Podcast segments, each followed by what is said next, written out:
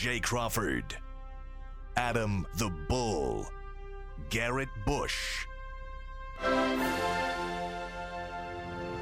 and so many big names, it would take me hours to say all of their names.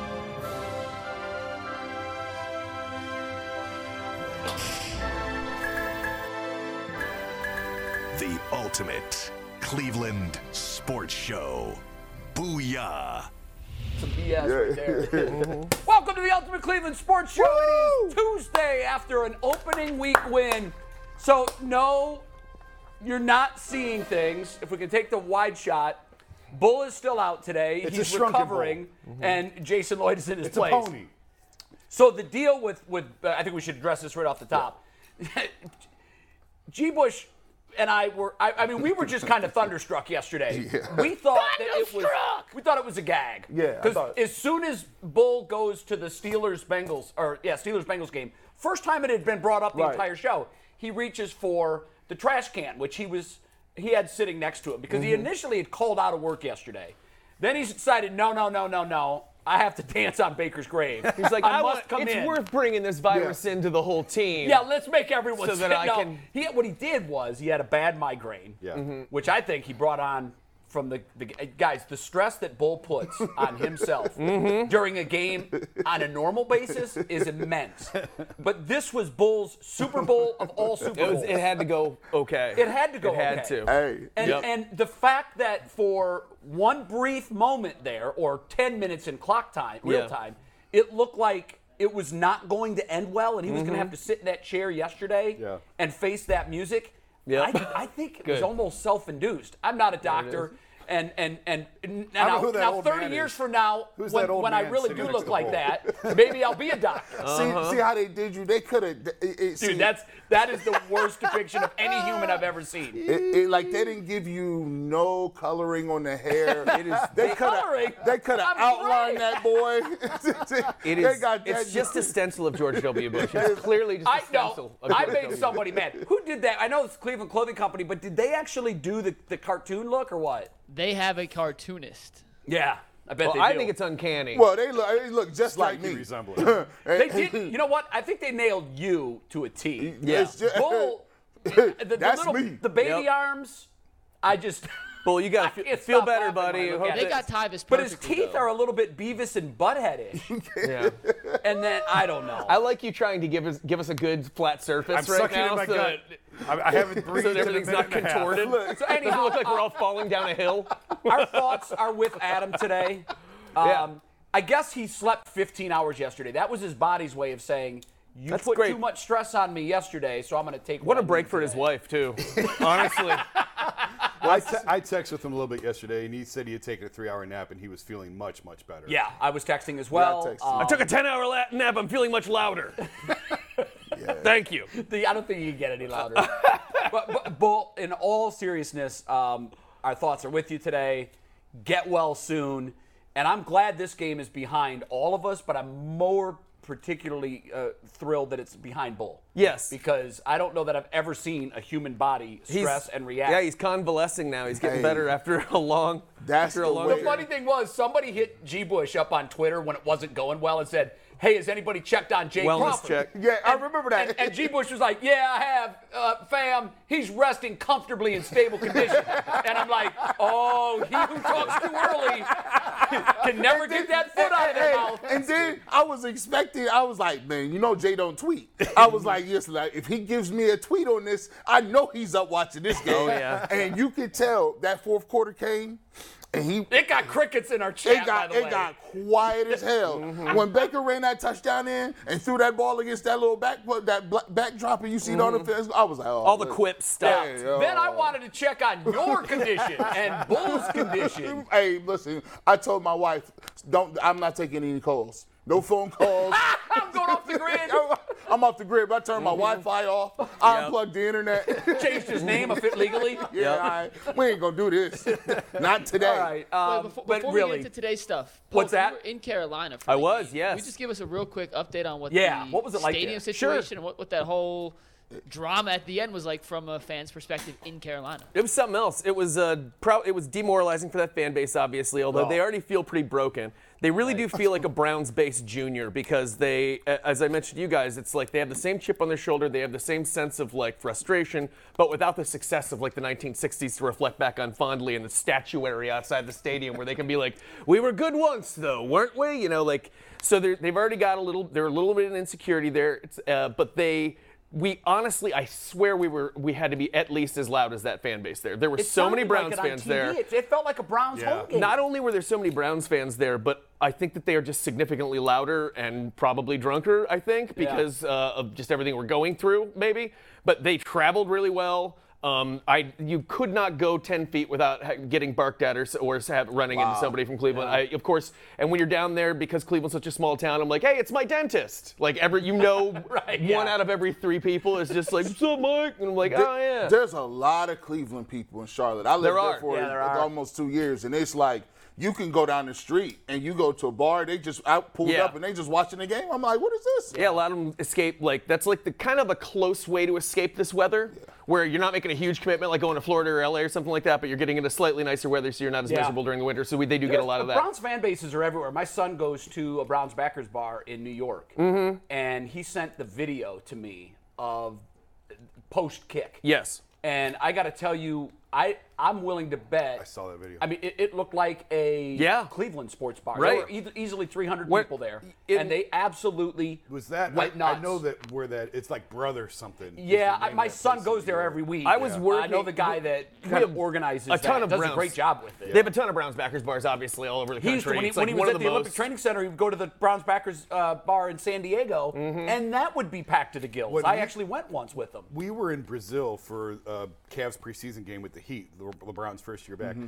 There was a Browns bar in Rio de Janeiro. They Yeah. had the Browns Are game you on. kidding me? And they had a Browns game on in Rio de Janeiro. How many It was- fans were you there during a game? Yeah, we watched the game there. My wife and I, uh, Beth McLeod crazy. was there. Yeah. a bunch of Cavs people. That's crazy. It wasn't a, I mean, it wasn't like what we saw in New York, but Right. it, it It's had a- the Browns game on. It's a mixed bag because Janeiro. they say we we have the most. So I think us in Pittsburgh have the most uh, like Brown backers bars for us. The even more than the Cowboys. And huh? part, yeah, and I'm part of it's supposed to be. Well, the thing is, uh, We it's move supposed to be good. We all leave. Yeah, we- you know what I mean? It's it's. You I go- was that. I didn't want to say it. Exactly. but that's exactly why they're There all over aren't a lot place, of 'cause San We're the Diego only Bra- idiots that stayed in Cleveland. bars. Everybody else left. Yeah, I wonder how that Chargers Not a backers ton of does Chargers backers in Strongsville. Exactly.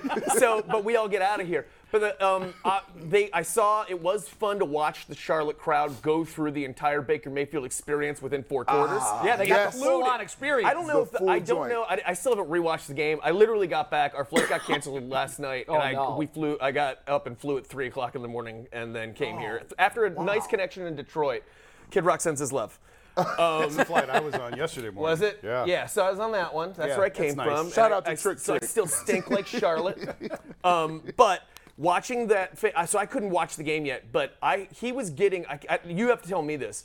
It, he was getting booed in the first oh, quarter. it by came- him. it oh, came yeah. through. Oh, yeah. And I'm Absolutely. listening to it. And I'm yeah. just like, man, they got, they got. Hey, no, no pun intended here, but they got this guy on a short leash because if they are this far in and they are already booing him, that is not. Well, but I think, then I, I think saw the six yards in the first half, or that first didn't quarter help. had something to do with that. But that didn't help. But first, but first of all, I'm thinking to myself, who's behind this? You guys, your second two, your second string and third string quarterback are out. Yeah. So now you're going to be bringing. You're what do you compl- who, What's your best case scenario? here? You're bringing in. I don't even know who the backup I guy think was. McCaffrey now. is the PJ backup. Walker. But is then I technically the watched that fan base, though. I saw what Baker does because I watched him chip back in, chip back in, show some heart, get hit, get back up and stuff. And I saw this fan base like, okay, gotta respect that. And I saw him be like, this guy's really doing. And I saw them like, and then I'm just, and I'm watching it happen. I'm just like, this guy did this to us for It's a four years. toxic It's the relationship. exact same thing. And then he blew it, and they're all just like, but. I, and Wait, then- how did he blow it? Well, you know what I mean. The, they they blew. They- The they- game- they lost the game. Because uh, Jason and I were in agreement yesterday. Like they didn't lose that game because of Baker Well, Mayfield. they, he lost. They, they- he didn't do him any favors in the first half. no, but he That's had for him in sure. position. He had him There are up two halves, with a though. minute to And we go. are not going to get into a Baker whose fault was this. Yeah, look, No. no, we're not. That's We're not way. going to relitigate Attaboy. that. Attaboy. We have to talk about the Jets. Not letting us go down that Let's path. do this. Let's totally do this. true. It's 11:09 on Tuesday. Yes. We're officially turning the page. Oh, okay. Yes. Like it's over. Yeah, I'm sure he'll It's never over. come up again. We're going. We're talking about the Jets game Here- now. here's what I'm going to do. As as the resident member and I will represent Adam the Bull. Mm-hmm. Uh, we will sign the peace treaty with all Baker Bros and affiliates that we will now turn the page. Mm-hmm. That's a great idea. We shall we shall smoke the peace pipe. We're all on Yeah, the well, same it's a damn good thing team Bull's here. not here. He might be getting in the car and driving out here. You know what? So here's what would happen if he was there.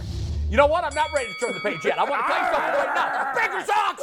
Baker sucks! I think I know we've turned the page already, but I think I can speak for Bull when I say that he wishes that Baker was starting for us against New York this week. I think that he would say that, right? Wouldn't No. he? I don't know that he would say he No. wishes, but I think he would say we'd probably have a better chance of winning. Eh, yes. and To he waste a expects wish on that, I'm not sure he would go that far. No, no. I, I, I'm kidding. He would say, "Eh, "I'm glad the bum's gone." So, so um, every morning, uh, our producers put together a little social media tweet, and some days I copy it and paste it. Some days I, I forget.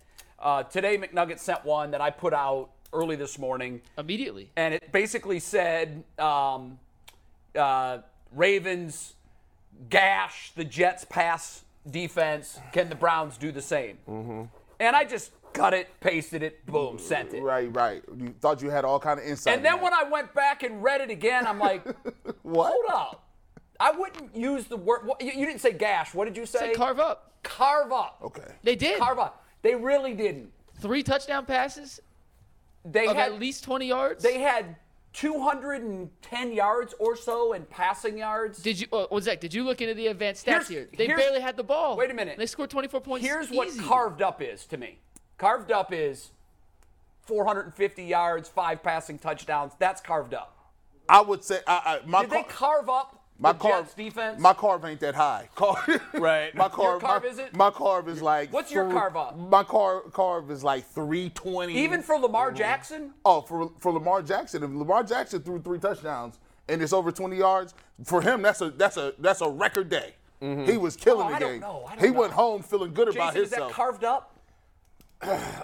It depends on the game. Depends on the game situation. I think what happened to the Jets against the Ravens was the safeties let them down. The Jets have really good cornerbacks. Is that because uh, the fear of Lamar running the ball? Yes. He, he did not run the ball well at all. It's almost like the Jets decided, okay, We're going to sell out. Lamar's stop not run. beating us with his feet. Yeah. Let's see if he can beat us with his arm, and he did. especially on the long touchdown, uh, the Rashod Bateman, I think Yeah. 55 Yeah, 55 touchdown. yards to They Bateman. ca- I was, I was, I think that they caught the safety sneaking Peeking. up, Yeah, peeking, definitely. tr- and, and they they caught him on a long run. So it wasn't. There you see the numbers on soft on Sauce Gardner and what he did as a rookie, obviously. But the Jets corners are really, really good. I think the safety's a little bit susceptible, particularly against teams that like to run the ball. You mentioned Lamar Jackson. Obviously, the Browns fit that mold, not so much with Jacoby, but with the guys in the backfield. So you might be able to catch them, catch the safeties. Yeah. But the corners are really good. I guess that's the best way I would answer. So, that. so then the next part to that question is whether or not he carved them up. He had some success. yeah. Um, m- my question is, based on what we saw from Jacoby Brissett in Week One, we know that they're going to probably put eight in the box, maybe at times nine. They're going Yep. to to beat the Browns. You got to do what? You got to stop the run game. So they're going to be heavy key on Hunt and Chubb. If those safeties get over aggressive and start peeking in, Yeah. does Brissett have the ability to find the guy behind the secondary No. or take advantage of one of those? Because I didn't see that Go- on go- Sunday at all. Go ahead, Poke. You take this from me. I Go will. ahead, dog. Um, all right. Let me try and sum this up. Um, no. no, he does not. Yeah, that's- he definitely does not. Uh, that, You don't I'm even not- need to I do not have that, a lot right? of faith in that. No, Yeah. that's not going to happen. I mean, G. Bush to you? I just tossed it to my man. but the good news is, I think Because I you speak know. both of us. Yeah, I know No, but it I do think I think that they I, I, again I think Baltimore had that option, and so they exploited that. And I and they didn't have a lot of options in the run game, right? Wasn't Dobbins out? Or am I wrong? about Dobbins that? was out. Dobbins They was out. signed, I think, Kenyon Drake like Yeah. the week of the game or maybe a week earlier. So we or pretty much have the opposite problem. We have like a we have a, um, an immobile quarterback and who can't throw, and they have a mobile quarterback and kind of throw with, and they have no running game, and we had a running game. So I think it'll just be. I just don't think that just whatever their defense did last week. I don't think we, we're going to be approaching it from an offensive perspective entirely differently. So I don't know if Yeah. it's representative of what how we'll look. But Jay, your point is you got to throw at some point. Well, well, I I don't know about that. I- let's like, slow I, down I'll, on co- that. I'll compare it to like this. Really? I'll compare it to like this. You know how uh, you're a guy, right? Every man has only two pairs of jeans. Mm. One of those are his going out jeans. Mm-hmm. If your wife says, "Hey, babe," Let's go to the store and get you another pair. You're like, these are these are my worn. These are broke in. Yeah, these are fine. These are good. What do you mean? I'm, Wow, these I'm go with everything. man. I've got about 50 pairs. I, I, one, of, one of them pairs is broken and ready to go, and that's your moneymaker. You know what you look best in. This is my shirt. I'm putting that on, and I'm gonna wear it out. And this is what we're gonna do. Now, as far as, as the Baltimore Ravens go, and as far as the Cleveland Browns go, Baltimore with Lamar Jackson is exponentially better. People think he can't throw, but he just showed you the different levels. Even a guy that you think can't throw just threw for three mm-hmm. touchdown passes. against the Jets. That's why I was surprised when you said for Lamar Jackson, three touchdowns was a record day. I think this guy can throw. Well, I've seen him throw at an MVP level. well, compared to Jacoby Brissett, He It's- can throw. He can throw, and the Browns will be doing exactly what they did with that one pair of jeans, which is the run game. And if you don't, who cares if we know you're going to wear them? That's what we're going to do. And don't even dress it up. No, we're No. not dressed. It is Uh, it in is. this scenario, Jacoby's a stiff pair of jeans from the Gap. Is that what I'm getting? Okay, just Well, making I- sure. it's probably too tight. just making sure. the numbers that we've ran out all along about ru- running doesn't guarantee you anything. You have to throw the ball to win. Yes, I agree with you. At some point, they're going to have to throw the ball to win a game. I don't know if this is that game. Yeah, maybe not the Right. Jets. I think that with the, the Jets are not that good. Their good. offense looked absolutely backwards. Uh, yeah, they're oh the Jets are awful with Joe Flacco. Wow. And their their line is a wreck. I'm sure we'll probably mm. get into this later in the week. Yep. I don't want to take Mikey's material for later in the week. Right. their left tackle they just put on IR, so their right tackle is now their left tackle. Yeah. He had a bad day. Myles could go nuts. Their tackles are not good. Like the Jets can't move the ball. So I don't think this is the day where we say they have to throw the ball to win. Could they catch them? Like you know, the the pass interference at the goal line on the duck that Brissett threw and, and the and the Panthers DB bailed him out. Was that I don't remember now. Was that DPJ? At the was goal Amari- line? that was It Cooper. It was Cooper. It was Cooper. Okay. So you might catch him on one of those. You might get you might be able to pop one. I think I, I honestly I think if someone's gonna have a big catch, it could be DPJ or Schwartz. I forgot just about because that those. And yeah, you know what? A lot of people did because it didn't factor much into the that. game. But guys, that ball's picked. Yeah, it should. Yeah. If I mean, turns and even if there's pick- not pass interference on that play, that ball is picked. He was beat so badly. It was the DB bad. was beat so badly, he just wrapped him. When all he had to do was turn around, he could have picked it. Right. That's how Yep. badly it was. Yeah, I don't think football- I don't think he knew where the he, He knew had that no idea where Cooper the ball was was. doing By the way, this, in He had that- and no he idea just where the said, "I'm going to tackle him." It I was a was in that- stupid play because you get the ball at the one yard. The funny thing Absolutely. was being there live for that real quick and watching the crowd because I saw that. And you know, we always complain if you're the home team about whatever call, particularly yeah. pass interference. Yeah. And They watching didn't the complain crowd about that No, one, at did first though, because you can't see from everywhere. Right. And all they see, they can't see what happened. They don't see the replay yet. They see the So pick, they're all you see- excited. they're all like, oh, when they see the flag, like, no, and then they showed it. They're like, okay, Yeah, yeah, no, Yeah, that you was can't that- argue that He one. tackled him like eight There seconds was, before on the ball. ESPN, they broke that play down and they have the expected completion percentage. They said that ball was underthrown by 24 and a half yards. To put in perspective of how Well, wait a minute. 24 and a half yards, he'd be 20 year no, olds no, deep but in the that's what I'm saying. Based on how he was open, like at his current speed, Oh, I- Right. it Hey, was got- 24. Where it landed was 24 yards short. So, Mike, your answer have was the best answer. Yeah. Is he equipped to be, take it, take advantage of that? Yeah. No. What No, do they no, got he's at not. ESPN? They got Doppler radar now. No, you know what they do? They have first Do you of all. 24 yards is like 60, 72 feet? That's seven How much is it- That's a quarter of the field. Yeah, I don't even know how you underthrow a guy that much. What's fascinating to me is they do have they they have all these simulated computer Uh-huh. programs that will tell you the percentage that that ball had a chance of being completed. and I bet that was 0.1. Just Jacoby Brissett's luck that all this new technology comes out right when he's starting for us. It's just like, can we put all the radars away? the and technology everything? that I I'm most bad. love is the CBS was I think CBS was using it, but it, they didn't have it at the Browns game. I wish they had. On field goals, they tell you 47 yard try, Mm-hmm. then it says would have been good from Yeah. 58. Yeah. And they're doing that based on the trajectory of the ball and the 10 feet high crossbar.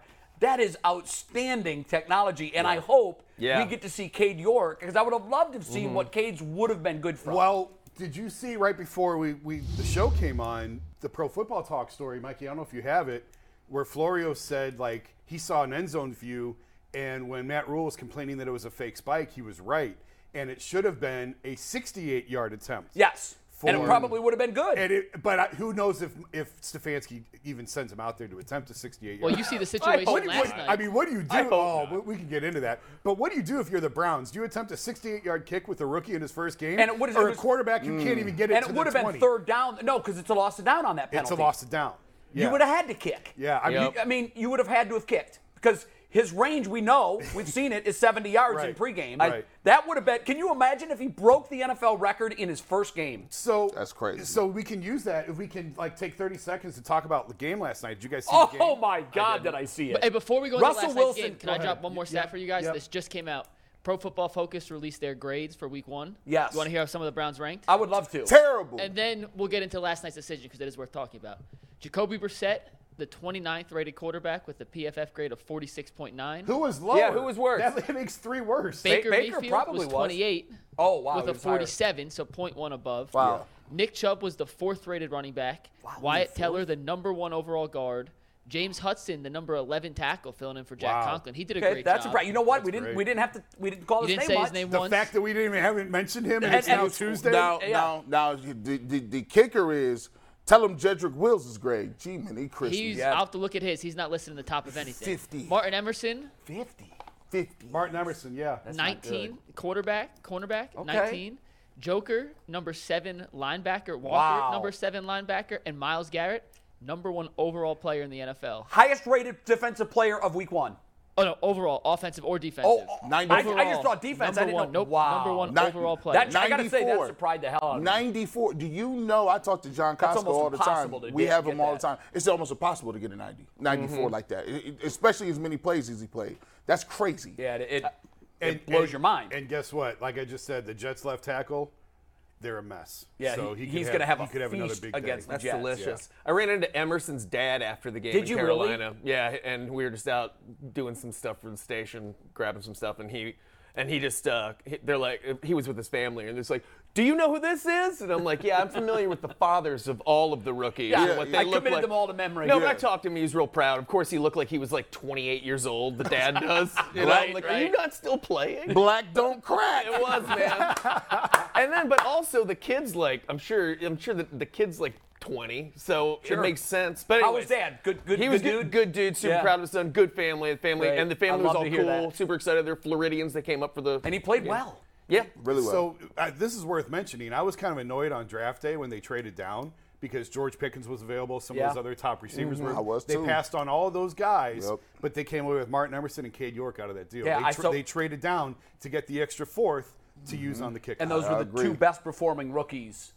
Yeah, agree. in my view, from from uh, Week One. So we got to let time play out on all these trades and drafts Yeah. and everything else. And the catch that Pickens made on Sunday was Unbelievable. Unbelievable. Absolutely amazing I think catch. he's going to be a stud. He's gonna be yeah, a it looked like it. It, He's gonna be a it really looked like But it. if That- the- and a big spot too. Yeah. For crying out loud. But Emerson's a really big corner. And and remember, a lot of people on draft day were kind of raising an eyebrow at the Browns, going, "You you reached on him. That's Yeah. too high." But if they hit on that, and obviously with Cade, it, I think that was a trade with the Texans too. So going back to Houston, they didn't help him with with Deshaun winning that game, but Houston may have really given the Browns a couple of good players with that draft. Are you hearing good things about Emerson though? People are liking him. He had a good camp. Okay, Yeah. good. Yeah. Well, the pre the had interception, yeah, the yeah, pick, pick- six that he had, six, yeah. he, he looked physical. Yeah. He's not afraid to go up and, and, and fight for the football, not just strip it away or knock it away. And his size, I'm telling you, man. And- they don't have guys like that. He's long, right? No. And Big I have, and long. I have not seen him turning around looking at Delpit and John Johnson like, who was that? Right. Yeah, What right. happened? Was that me or was that mm-hmm. you? Yeah. I ain't see all that. We got a little time left, but I, I like what he does. Good. All right. Um, as we look at this matchup, and today we're going to talk mostly about uh, the how the Browns' offense attacks the Ravens' defense. The one thing that was a little bit concerning to me as I just glanced at the numbers. I didn't watch every play from that game. The Jets' defense did hold the Ravens to 63 yards. Now, obviously, the Ravens' running back is their their backfield's a mess. They signed Drake, I, I think, the week of the game when it, when it was obvious that Dobbins wasn't going to go. Um, but they still held them to 63 yards, and that includes a really interesting day for Lamar Jackson. Lamar Jackson did not look like Lamar Jackson on the ground. And so eh, let's try to extrapolate that Jets defense and see if what they can do against the Browns run heavy defense. Jason, do you do you like that matchup for the Browns even though the Jets defense did hold the Ravens in check? Yeah, I wouldn't pay too much attention to that. The Ravens obviously are not the Browns in terms of what they have in the backfield, and and you just mentioned Wyatt Teller being, I think, I think, Mike, didn't you say he was number, Number one graded? guard. Yeah. Yeah. and and go and look at Dan Orlovsky's Twitter feed. He pinpointed one play. I saw that. of, of Wyatt where he basically took on two guys and, and jabbed the, the, the guy shifting and then cut caught the guy coming inside. The Browns have a fantastic offensive line, and now the Jets are, are they do have a good defensive line. Quinnen Williams is their big defensive tackle, uh, but he kind of comes and goes. He's not he's not Aaron Donald. He doesn't he doesn't have that motor on every play. Right. But the, the the middle of the Jets' defensive line, I think, is probably their strength. Their ends are good as well. But I think the Browns can get the push that they need. I don't think anybody's stopping Chubb and Hunt, and I wouldn't pay much attention to the 63 yards that they held the Ravens to. I think the Browns Good. can move the ball on the ground against them. Yeah, I don't think you should read too much into that because I mean, obviously the Raven. When you look at the Ravens' backfield, uh, outside of Drake, They got it's like- one guy, Lamar. That's it. That's You- it. They got one guy. How's And- the Ravens O line though? Beat up, I think. I'm trying. I, I don't know. I don't. I don't Okay. think. I I looked at their grade. I think they were a C. Yeah. Okay. Yeah, I it's think not, they were a C on the grade that I saw. The Browns by the end of the year, I mean, we got to talk about Jedrick Wills, but that may be the only question spot. Hudson, I, I was shocked by that, but you know it makes sense because we didn't, we haven't mentioned it. Like normally with you only mention that was a li- huge linemen. concern Sunday. Absolutely. Before the game, I, mean, thought think that's about think about Hudson's last game in Pittsburgh. Pittsburgh, he where looked- Baker now, now Baker made clear he wasn't calling out Hudson. He was calling out the coaches for not giving Hudson help. Sure. And look how badly Hudson struggled against T.J. Watt. I remember Now, cursing him a lot. T.J. Watt. By the way, to that point, um, I, I talked to Bernie about that, and I said, "Who is this on?" You know, the fact that they weren't giving him help, and and it just it was unbelievable. You're putting the defensive MVP Yeah. against a guy who was clearly over his skis, Right. And you're sliding no one. There's no. Sometimes there was no tight end lined up over there. Yeah. And Bernie said actually. Baker's got to take a lot of that pressure, a lot of that heat, mm-hmm. because Baker has the ability to slide cover. He has the ability to send a tight end and stand someone over there with him, and he didn't. I, I during the offseason, I poked around on that and basically was told, listen, he had a lot of chances to get rid of the ball. Like there's a lot of opportunities there for him to ba- basically the same thing, putting it back on Baker. Yeah. So it was just. I, mean, thought it was just egregious that he wasn't getting calling protection help for himself. Right. What- what- Quarterbacks do that all the time. Yeah. the best protection, uh, going back to the running game, is running the football. Um, offensive lineman, you know, pass blocking is, is an essential part of what you do as a uh, as an offense, right? But offensive linemen, you ask any offensive lineman, what do they like to do best? They like to run the football. Running the football is the equivalent of them being the aggressor. Just like on defense, they want to blitz. We want to rush the passers, defensive end tackles. So if you get a guy, guys coming off the football, now all of a sudden they're the aggressor. And I'll tell you from this perspective, there may be eight guys in the box, but one of the most disrespectful, worst days of your life is lining up against a team that you know is going to run the ball, and you have to just go up there, put your hand in the ground, and you getting doubled, you're getting zoned, you're getting blocked, top block, you're getting gap scheme, and they do a, a good job of a variety of running game. It isn't just zone or stretch; they run the whole gambit. So every time you line up, you have to read your keys. You could get reached. It's a bunch of stuff that can happen, and that's why the Cleveland Browns, when they got two guys like that and they come with that running back game, it's so difficult to stop because those two monsters just keep coming. They just keep coming downhill, and it's and, and after third quarter, you're like, man, I'm still tackling this dude. Now you gotta get off a block. It's so hard to stop. Two, And we saw yards. it again Sunday with Chubb, the yards after contact. You know, there were times that he was touched either at the line of scrimmage or behind the line of scrimmage and still ended up with mm-hmm. nine yard runs. And at Yep. that point, you just, as a defense, you just shake your head and say, even if they do hold their blocks or, or if they can get off their blocks and they can try to get a hand on him, it doesn't matter because this dude is so big and so strong. Yeah. If you don't get two arms on him, he's loose and he's running free. hearing that crowd react to that was the first time that crowd has seen him play live, I'm sure. Yeah. And hearing them, it, like, it just looked like it was going to be a typical dead run play that didn't really go anywhere. And you just hear me be like, yeah, when there's contact, like, oh, oh, oh, no, oh, no. That Like, roller every- coaster. And hearing them all, like, they're like, ow. But every, like, you can almost see them wrapping it up, like, all right, we got, where are you going? And you know what? It's like death by a million cuts too, or a heavyweight that is just pounding the body, Uh-huh. pounding the body, pounding the body. And when you're watching at home, you're like, that punch didn't look like that much, Right. But it was the 500 before it Cumulatively. that that took the fuse out of the fighter's legs, Yeah. and you can see that he has that effect on a defense. And remember, like I I remember a couple years ago, this used to happen a lot. I remember Ohio State um, when they were rolling. This is when they had, I think, Terrell Pryor. and They had a bunch of guys out there. The one game that they really struggled was Navy. They, they I lo- remember that. and it, they, it took a option. it took a roll interception or something, and he took it 90 yards, and they won the game by a couple points. But when you play triple option teams, you don't you don't you don't you, you don't prepare for that kind of And stuff. And you never see it. You never. Same thing with the Browns. There's maybe two teams that will be as run heavy as the Browns in the league. Maybe the Titans, maybe the Titans, but when you talk about it, teams have to prepare for that. They have to prepare. And you know they don't tackle during the preseason. Right. You know they don't tackle during the regular season, during practice. So when they get out there, it's a different level because they're used to guys having nickel corners out there running around playing 707. Yeah, that's not gonna work. Browns got a whole other vibe. Well, I'm, I'm pumped that uh, for our next guest because offensive line play is going to be pivotal for the Browns, and our next guest for uh, nearly a decade when he was in the league was one of the guys that set the bar. Mikey, you have a read before we bring in uh, Mitchell. I don't have a read. I just Oh. want to say we're honored to welcome Oh. Super Bowl champion, Yeah, former we are. Brown, former Chief Mitchell Schwartz. Look at that smile, baby. Making his ECSS debut. I remember How that Mitchell? smile. Mitchell, it's great to see you, man. Um, so w- w- we're trying. Is his audio up? I, di- I don't think. He, I don't think his audio is Yeah, up. no, he- Oh, Is it, he it just is? Okay, pranking I didn't hear him. Uh, so Mitchell, one of the things that we've been watching really closely is the play of the offensive line. It's going to be pivotal this year, clearly with the run game being essential to the Browns. What did you make? I, I, did you get to see the, the the Browns season opener? And if so, what did you make of how the line performed?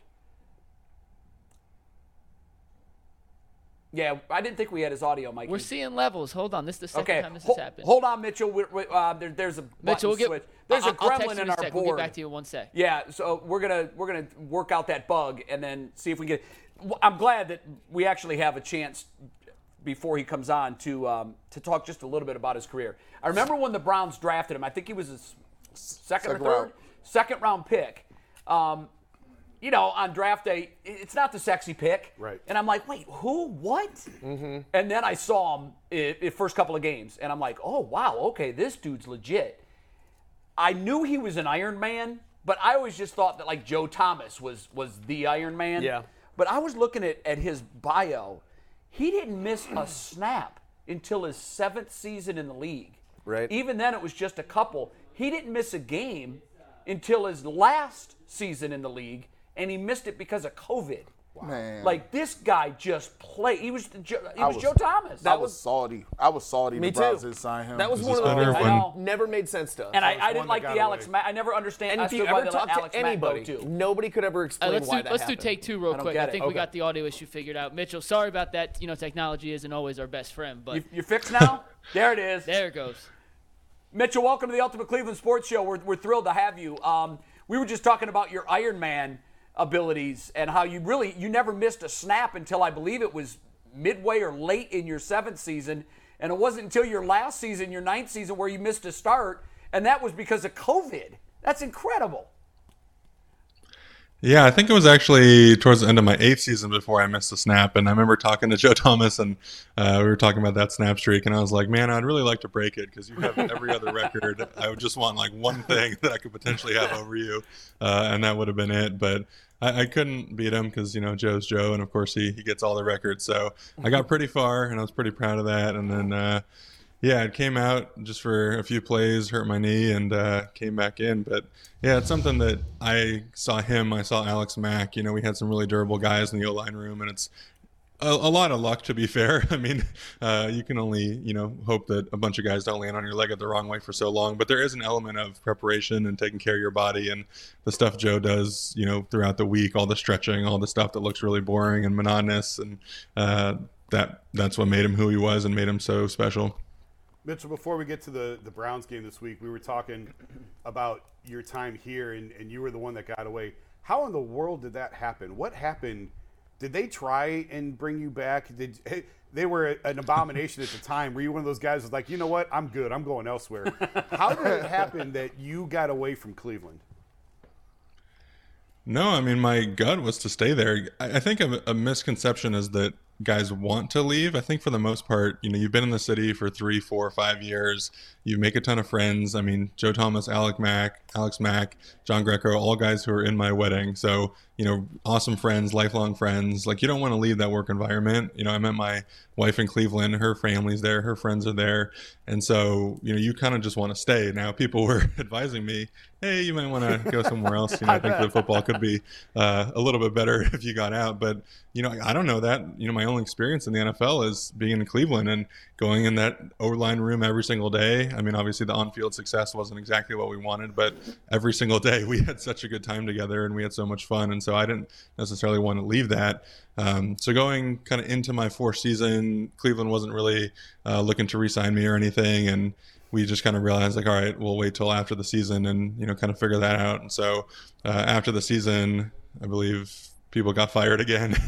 uh, Sashi took over, Again. That's, and that's a good because it guess. was it was Ray if Farmer. you have to guess that I think people my got last fired, two you years. can say people got fired. Uh, Go wow. ahead. Go yeah. ahead. Uh, just wanted to make sure, you know. Uh, no, but Farmer got fired. Sashi took over, and so it was a bit of a all right. Well, let's get our bearings. Let's hire people. Let's kind of figure out the organizational plan, and then we'll get back to you. And it kept taking a while for them to get back to us, and um, you know, we kind of wanted to just have an offer on the table once you know we got to that free agency period. We were allowed to, to talk to teams, and uh, it took a lot of kind of digging to get an offer finally, and, and they did uh, send out an offer, but it was uh, kind of modeled on the Brian Bulaga deal, which Green Bay notoriously has no guaranteed money past the first year. So it wasn't exactly what we wanted in terms of you know, total value, in terms of annual average, in terms of guarantees. So uh, we said, you know, thanks. We're going to see what free agency has to offer. I mean, as the player, once you're past that fourth year and the games are over, like I think it's pretty dumb to sign with your team before free agency hits because why wouldn't you see what's out there? And so I go out, see some other offers. You know, the market isn't quite as strong as we expected, but we go back to Cleveland, try to negotiate a little bit, get some more guaranteed money, get some more annual average, and then um, wake up the next morning and hear that there's no offer on the table for me anymore. and, uh, you know, there was never a deadline. There was never, uh, hey, you know, we just you know, got to wrap this up before free agency officially hits. Kind of none of that stuff. So uh, that was a disappointing part. Is you know, I probably was pretty close to coming back because the other offers out there weren't what I was expecting, and so. Um, it also makes me think, realizing, you know, I left, Alex Mack left, I think Travis Benjamin, Tashaun Gipson. There are a lot of really good players, and I think the organizational philosophy was, you know, offer these guys deals that kind of on paper appear strong-ish deals, but realistically they're going to turn down. They're going to get more in free agency um, because we want to be able to say, "Hey, we tried to retain them. We offered X amount of money. They just wanted more somewhere else." But I think in my case, I was actually close to taking it. So they're like, "Eh, we don't want to spend the money this year, so no more offer." That makes it Um, even worse So yeah, that's my, to know that they that's my didn't have to move much to keep you, and they still didn't. Wow. Sometimes I don't think this organization makes the best decisions. Historically speaking. Oh my God! They offered you an indentured servant deal and then took it back. Like, nah, that's a little bit too much. I'm like, that just goes to show. I always, always said some teams don't ain't, ain't trying to win. There's there's a few teams every year trying to win. But you know what? And they were not. That's why to. they still have 50 million in cap space because they've been rolling it and rolling it and rolling it and rolling it. Well, that's true, but And that they- all goes away next year. Absolutely, and, and they it cost them good players along the And way. like Mitchell, Mitchell, so for you, it works out. You win a, you know, you're obviously a Super Bowl champion now. Um, what was that whole experience like after experiencing some some difficult seasons, and that's being nice uh, in Cleveland? You you end up uh, at the highest of highs and a Super Bowl champion, a couple of Pro Bowls under your belt. Like, what was the tail end of your, that the second half of your career like compared to the first half? It's pretty incredible. I mean, I'm someone probably was a little bit jaded on the Cleveland experience and just kind of watching Joe and a guy who can be that dominant and never get to the playoffs, never really have the team success that you want, and you realize you're kind of just a tiny part of this whole thing, and you can be the best in the world at what you do, but it might not matter, you know, that much in the grand scheme of things. Um, so I kind of always had that philosophy that you just kind of do what you can control. It would be great to have team success. I mean, that's definitely a big reason I did choose Kansas City um, once I decided on that. But it wasn't like, all right, um, my whole career is all to win a Super Bowl. Like I, I just I wanted to play good football. I wanted to have good fun, and I wanted the team success. But it wasn't something that I, you know, was straining myself to do all the time. And I, I kind of understood that I was a piece of that puzzle. Um, and then, you know, we had some playoff success. It was a lot of fun, but it's also disappointing to play more games and to be really disappointed after it. You're playing higher stress games against better competition. You're getting paid less. Like going to the playoffs and losing just sucks. There's really no good way uh, Right. to end the season unless you win the Super Bowl. And then once we finally do, it clicks, and I'm like, oh man, this is incredible, and it honestly kind of changed my life. Um, you know, after that, we realized you know Kansas City was home, so we bought a place to to remodel and live here forever. The connection with the city, with the fans, uh, with teammates, you know, it just it all kind of fell into place for me after that and i realized just how special it was and so uh, i didn't know that it would mean that much to me until it happened and obviously very glad it did because it's just uh, it's such an amazing experience and even seeing you know a guy like alex mack go through that experience with the falcons obviously we know how that game ended up but like you still don't necessarily realize just how cool and how special uh, it can be and um, like i said really honestly just like a life changer. It, it's incredible what that can do for you. You know, Mitchell, um, one of the big things for offensive linemen is you could be a great offensive lineman. You just mentioned Joe Thomas, and you might not have the impact that you want because you don't have the pieces and parts, and namely the guy under center. When you were in Cleveland, we know the T-shirt and the jersey with all the rotating guys. When you got to Kansas City and you started playing with Patrick Mahomes, what was the your first impression of? Oh, this is different. oh, we we might got something here. Yeah, well, when I first got to KC, it was Alex Smith, and even that was like, oh my god, like this quarterback is doing stuff I've never seen before. you know, the previous year we had Josh McCown in Cleveland.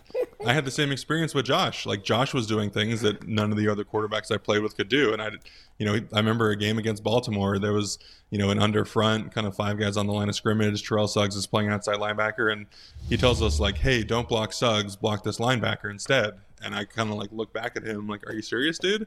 And sure enough, Suggs dropped, the linebacker came, and I was like, "How do you know that? Like, this is just a base front. We're supposed to five down it."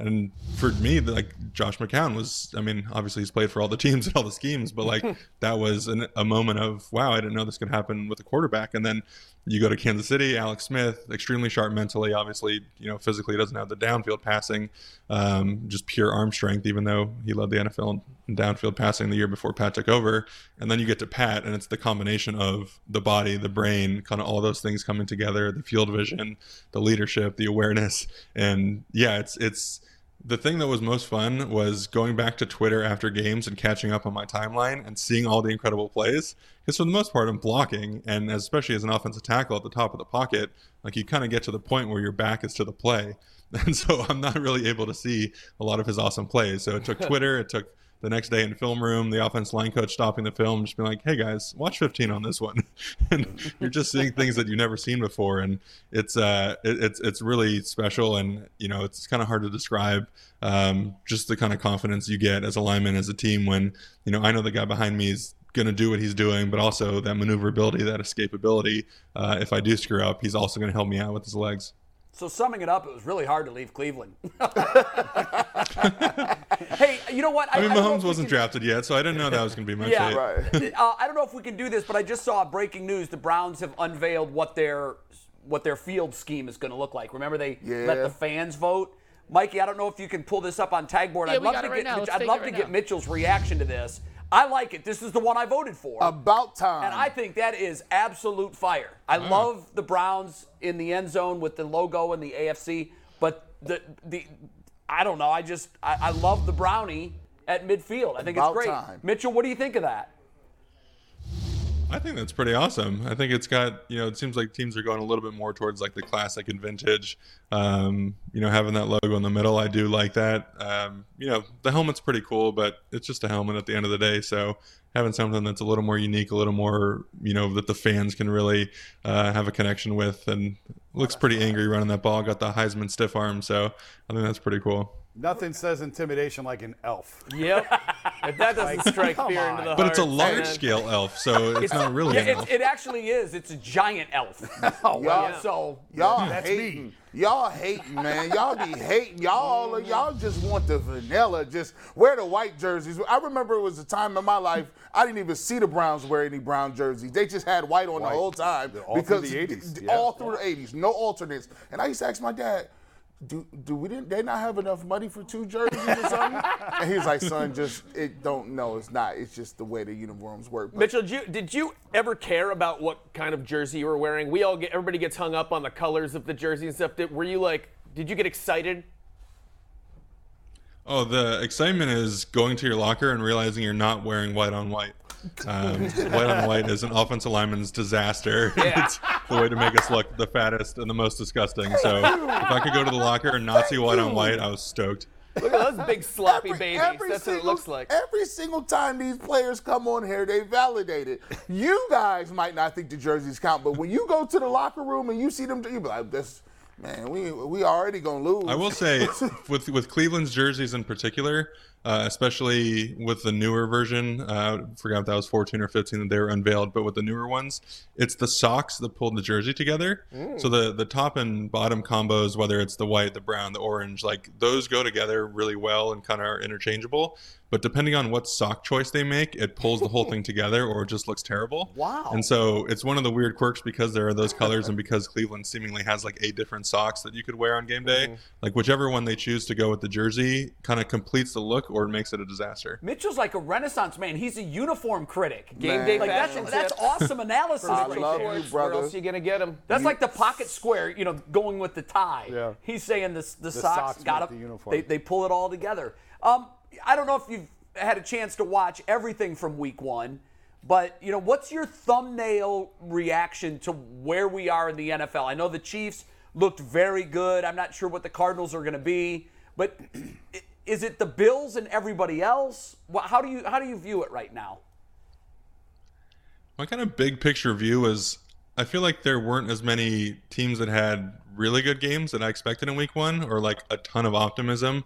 Um, you know, the Browns needed a rookie kicker to nail a 58 yarder to win the game against a Carolina team that most people don't have a ton of expectations for.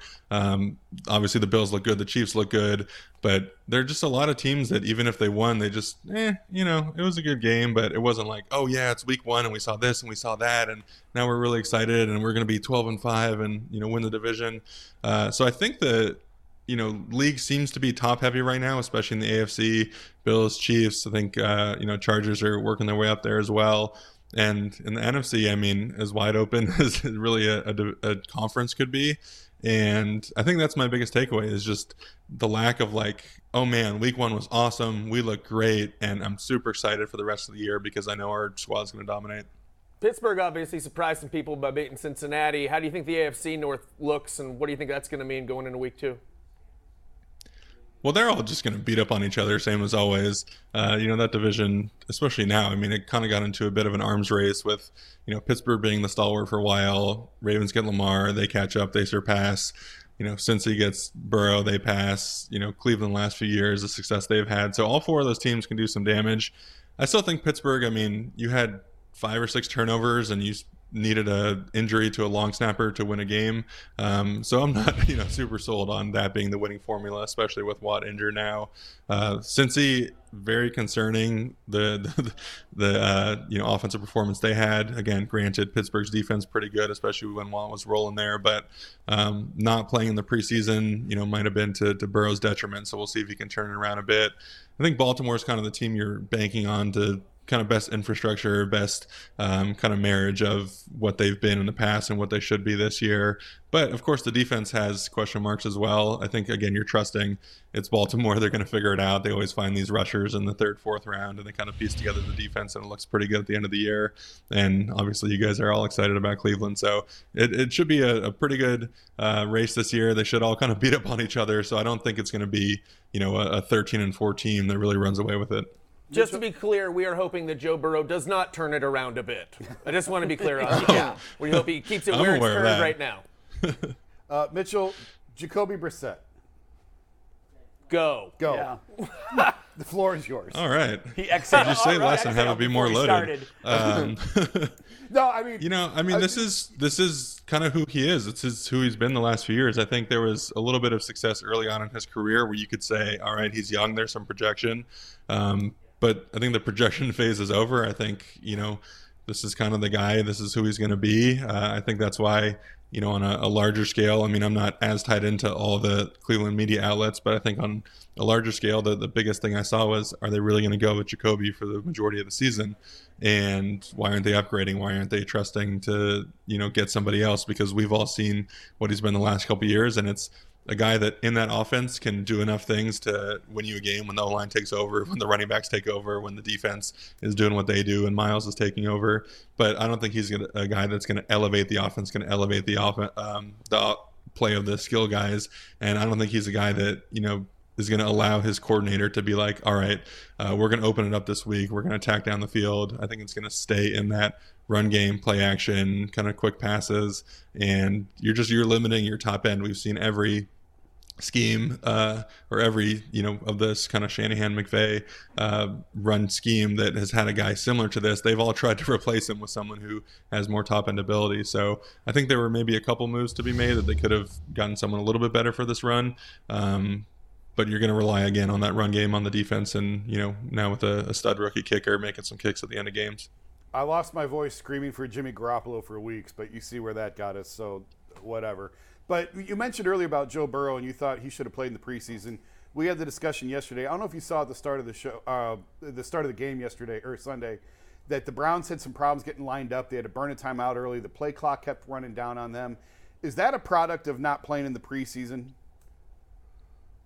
Yeah, I think it is. And there's this element of like mental preparation that you don't get by playing in the preseason that I think is probably a little bit more important than the physical. I do think the physical is very important to get into those games, to kind of get the heart rate moving, to get used to a little bit of the physicality and all right, this is what a guy lining up against me that I don't know that I, you know, am game plan for. This is what he's going to do. This, these are my reactions, and it doesn't have to be the whole game. I mean, even I mean, Andy Reid's a guy that plays the starters as much as anybody, and they don't really play into the third quarter. So it's a quarter, it's a couple drives, it's a quarter and a half, potentially the first half, but realistically 30, 35 plays, that's not a ton of plays, but there's that mental component of getting nervous for the game, getting you know ready for that, the anxiety the night before, the day of, um, running onto the field for the first time, having gone through, you know, I'll just say that Saturday night before the first 15, it gets unveiled and studying that and making sure that you know all those plays are down. So I, I think that the league is going to start trending more towards playing, uh, you know, quarterbacks and especially lines the first uh, few preseason games because, um, you know, we saw it go drastically where guys were trying to protect their uh, their players, and it just seems like those teams aren't having quite the amount of success in Week One that the teams who are playing players have. Um, so I, I, do think there's a, a, benefit to playing in those preseason games and getting, uh, especially that mental strain, kind of out of the way and getting ready for what a season's going to look like. That's great analysis, really, because I mean, I, I, can't speak to all the teams. But I don't know how everybody used their starters, but well, this know, is the we, stat for you guys. We talked yesterday. Yeah, yeah, because yeah. it was clear watching the Browns.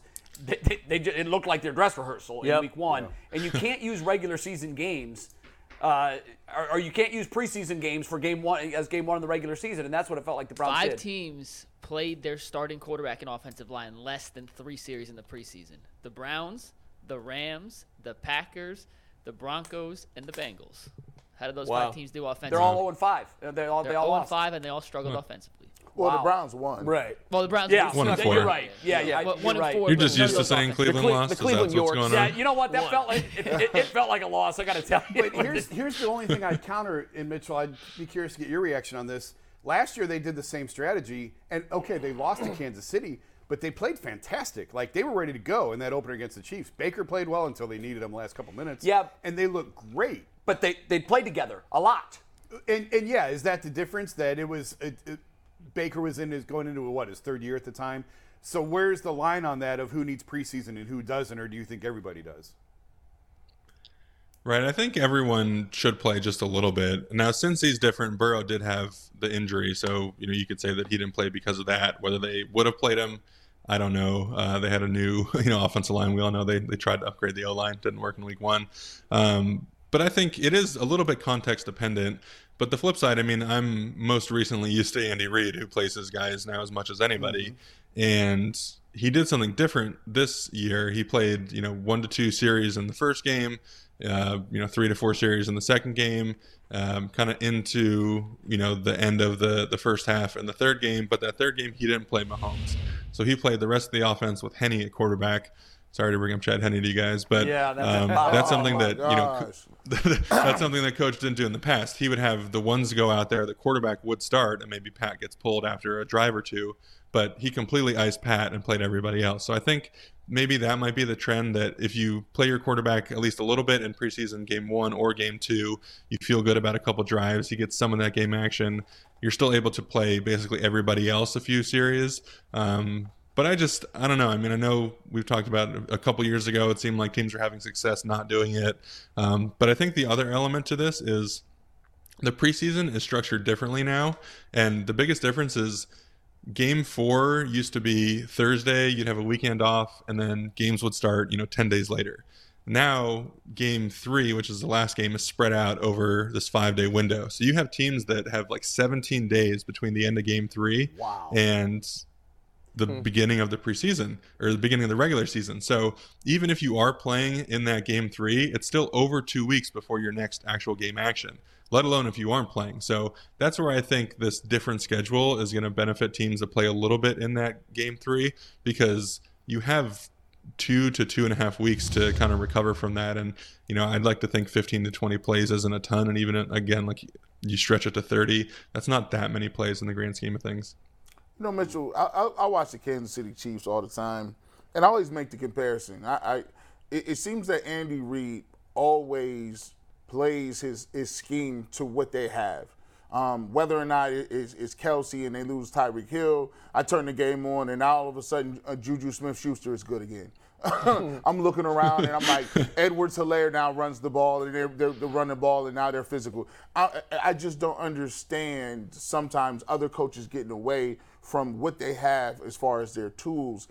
Um, how, how does Andy Reid do that um, in, in, the context of how he gets his people and his team ready to play, in contrast to some people who kind of just have their specific playbook that they put on anybody who comes into the uh, organization?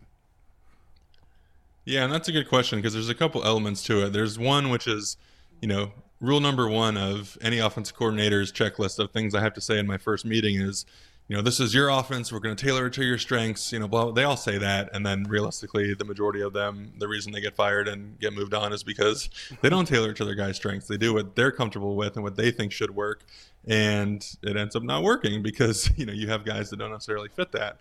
And so obviously coach has the cachet, the kind of bankroll to be able to say, I'm going to do it my way. And if there's a couple bumps here, uh, people are going to trust me and we're going to ride this thing out.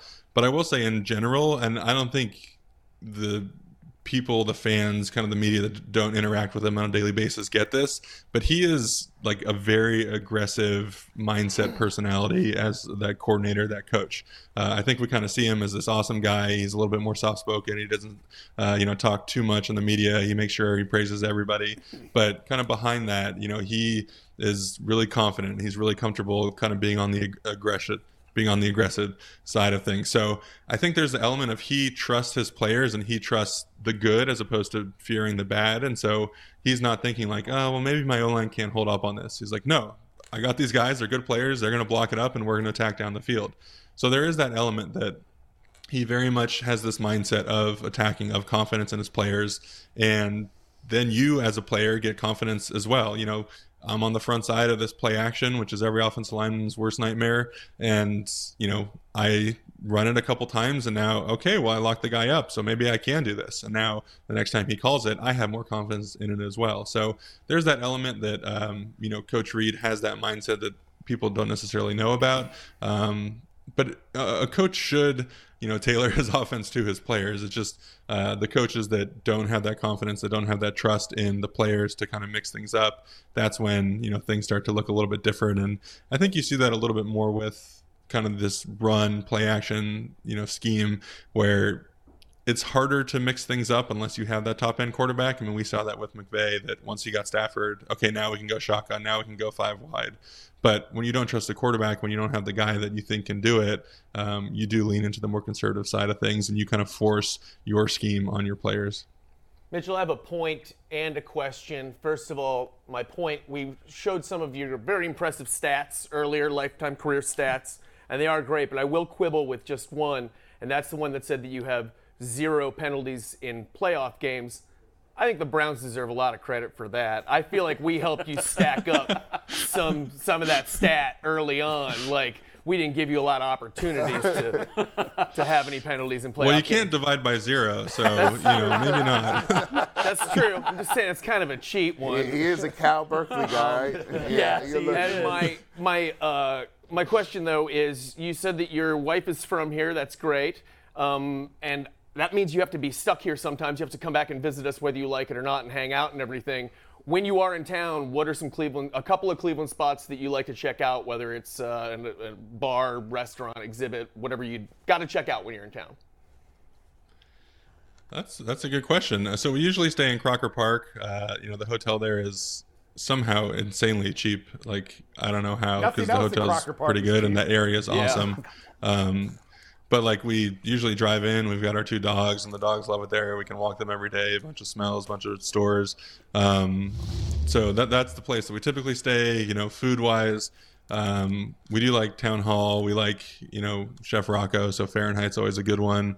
Um, kind of the fast casual. We love Aladdin's. You know, we're big into Mediterranean food, so uh, that's one that we kind of always try to hit. Which you know sounds like it doesn't necessarily need to be a, a destination eating spot, but like usually we have a long car ride and we kind of just order it when we're 30 minutes out. We pick it up and we get to the hotel room and, and we go to town. So um, yeah, a lot of the. Uh, you know, I'm not going to really say anything that people probably don't know about. Um, we kind of just hit the old favorites, and That's cool. um, those usually tend to be the the first few that we think about. Aladdin's is good stuff. Yeah, well, the chicken sandwich at Town Hall is like, it, you're full for two days. yeah, it's good sandwich. It's good food. Hey, before we let you go, um, I got to ask you the question about Andy Reid um, dominating, towering over the competition um, in the punt, pass, and kick competition when he was like in the sixth grade.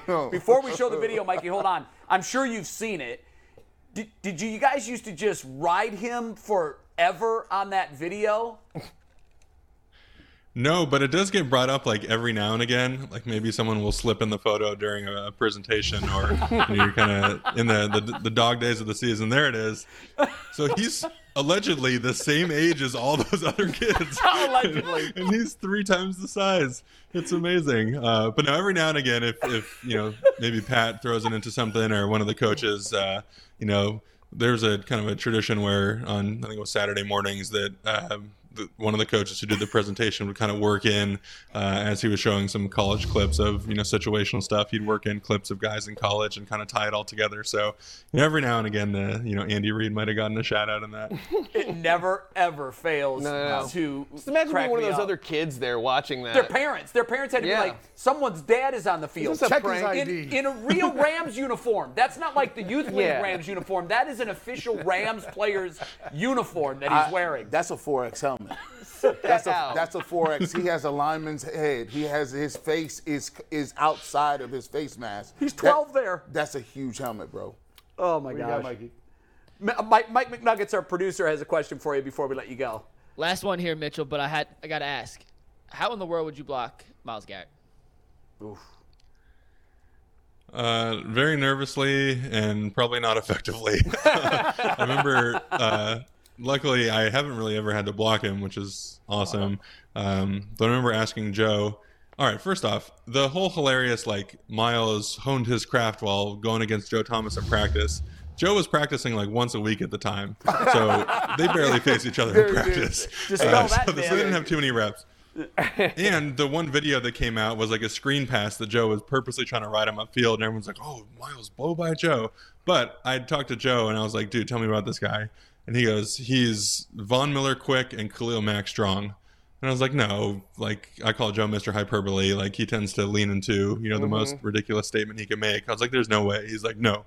I'm not joking about this one. He's Von Miller quick and Khalil Mack strong. That's and I think we've all seen like that's the perfect way to describe it. Horrifying. Um, and yeah, as an O lineman, I mean, you just try to hang on for dear life, and he's going to win some. You know, you go into that game, you're not expecting a perfect outcome. You're just hoping that he doesn't take over the game. Mitchell, I keep lying. There is. I have one more question. Um, as I'm listening to you, you're obviously a very bright guy. Your knowledge of the game is incredible. Um, I could see you coaching. I could see you in the booth as a color analyst for a game, just because the way you see things and the way you, you know, the, the way you dissect the game. It's obviously very good. What is your post football life like, and do you have any ambition to go into either one of those those avenues? Coaching not traditionally in the coaching sense. You know those guys work crazy hours and mm-hmm. for the most part they say if you've made enough money don't do this unless you're crazy and you just like absolutely can't get enough of it. Um, but i could see a scenario where i could kind of be a consultant. I could get you know called and hey can you help us with this guy or what do you see with that guy? I think uh, you know I watch enough football anyway. I kind of have an understanding on you know which offense linemen are, are playing well or which guys could use a, a, couple nuggets of advice. So I could see something like that. Um, you know, and in the media world, just kind of doing various stuff here and there. Um, you know, similar to I keep bringing up Joe, but that 33rd team that we're working with, um, you know, sign on to that. So at least I'll have a platform to kind of do a couple longer form things every week. And uh, you know, it's difficult. You know, I don't get the all 22 film myself, and I don't, uh, you know, have the the greatest editing capabilities. So um, as much as I'd love to do some more offense line breakdowns and kind of do the stuff that Baldy's doing and show off some cool plays, it's a little bit out of you know my my scope of talent. So I think I'm always going to be involved in football, stay in it. Um, what that looks like, I'm not exactly sure. You know, as an announcer. I love football so much. I don't know that I want to give up my weekend of just being in my basement watching all the games to be on the you. road and to travel and eventually, you know, once we have kids, I don't want to be missing, you know, kid stuff on the weekends during the fall. So uh, I'm not sure that that's, you know, the the perfect role for me um, either. So I'll probably just kind of do little things here and there, and if things crystallize and they make sense for me, um, I'll I'll continue with it. Very good. Listen, it was total pleasure having you on, Mitch, and uh, it's great to see you again. And uh, enjoy the rest of the 2022 season. Yeah, I appreciate it. That was a lot of fun. Thank you, guys. We're Absolutely. sorry. We're sorry we lost you, but we're glad that our stupidity got you a Super Bowl win. Thank you. Bye, man. Well Thank said. you. you, you know, um, you know I could the, I could see him in the in the booth. You know what the best part about the interview is? I love how he just slyly just snuck something in there. He was like, uh, "What are you gonna do?" And uh, Mitchell was like, uh, "Nothing. I'm rich, dog." a little here and there, watch some games, but I ain't gonna be Not coaching. Up against it. Okay, yeah, I, yeah, I, I love it. it. I love it. He just was like, I ain't doing nothing. I'm not getting up at 5 a.m. to watch dudes run. What's that? No What's thanks. that about? Cool. It's funny. The, the, the, the real smart ones that are set up when you ask them if they're getting into coaching, they're like, hell no. Uh-huh. because I, I, I remember um, talking to a guy that thought for a minute he wanted to do that and he yeah. they found out he had to do an internship and the whole thing. Oh, yeah. He was like, "Yeah, I was doing like 18-hour days for a couple of weeks before I decided this isn't for me." No, oh. no one works harder than NFL coaches. It's, I don't like 18-hour weeks. Man, listen, when you start holding them cards up to the scout team talking about you gonna block the nose here on two, you you rethink a whole lot of stuff. Like, hold on. I'm yeah. rich. Yeah, what am I doing? what, what in the world am I doing? sharp guy though, man. Really sharp Knows guy. his stuff. Yeah. I'm surprised he doesn't do more and hasn't. We haven't seen him do more. I would listen to him on color of a broadcast. Also, one of the most- linemen make usually make very good color. Yeah. They're the best talk. Journalists know. Yeah. Go to the linemen. Yep, the linemen always. are the best talkers in the locker room. He They scored everything. a 35 on the Wonderlic. That's incredible. And the average is 20 or 21, I think. I'm not sure, but I mean, I, I, for a while we really placed a lot of emphasis on the Wonderlic, I and I don't know they they're- do it anymore. They don't do it anymore. Yeah. They Are we gonna do a it, thing where we all take the Wonderlic? I feel like we should do that. I did I'm sure that. that's been I, done. I, I did that I with my actually have an co-host at idea for. ESPN. Okay. I was thinking, Anthony and I were talking a couple days ago about the good bet, bad bet, loser, winner punishment. Yeah. I think a loser should have to do everything that an NFL player has to do in the combine, like Oh. run a 40, do the bench press, Wow, that's do some good. drills, take the Wonderlic. Are you trying to get somebody's? Are you trying to Killed. hurt somebody? Trying Somebody gonna, somebody somebody gonna Does die. workman's comp Right. cover the blown ACL? Uh, you know, Yeah. we're, uh, We'll look well, into it. Have you're run- contracted? We're not contracted, so Yeah, definitely this, not. This is true. Have you run a short shuttle? I don't even know if I, my body go down that Dude, you far know what? When you said short of the shuttle, my knees kind of ached, both of them. Mm-hmm. I ain't That's never, nuts. I ain't never running nothing unless it's from the police. Mine sure. yeah. Then don't lose. Simple as that. Don't lose. Yeah. I won't run. I won't resist. You know, I'm at lying. least you Don't could put do don't the, what they're like, looking you could for. do the vertical. You could do the the standing long jump. Uh, I don't think anybody's going to get hurt doing that. I would hope What not. you mean, the I broad bet I could manage to. I bet I could manage to get hurt doing a Jay, long do standing you know long how you the broad jump? You still play basketball, don't you? No. Oh, I thought you still hoop. No, I don't do anything. I'm I'm the version of Mitchell Schwartz without the money. I don't do nothing Without the money. without the bag. Uh, I'm not doing did, none of that. Did we cover everything? I, th- I think we covered everything with him if we him? wanted Oh, to. The other, Uh, nugget, the was other nugget that I liked was that Josh McCown knows every defense because he's played on every team. Yeah. He's played every every team. He He's said he's been in our every season, every season. He knows the scheme. he knows it. He's He's, played like, oh, it. I remember this formation because he's been on every. Team. Don't single block team. Suggs. He ain't coming. and he was right. That's a good strategy, being That- on every team. But think about that. Like, if you're Mitchell Schwartz, you're this young lineman, your quarterback tells you, don't block Suggs. Yes. And you're like, are you crazy? Yeah. My Are offensive line coach is watching.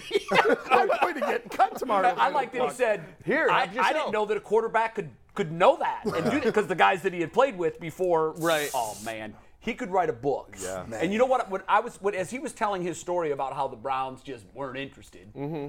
you there could be a book with 20 chapters, all of the colossal mistakes, and I'm not sure his would even make the top 20 because.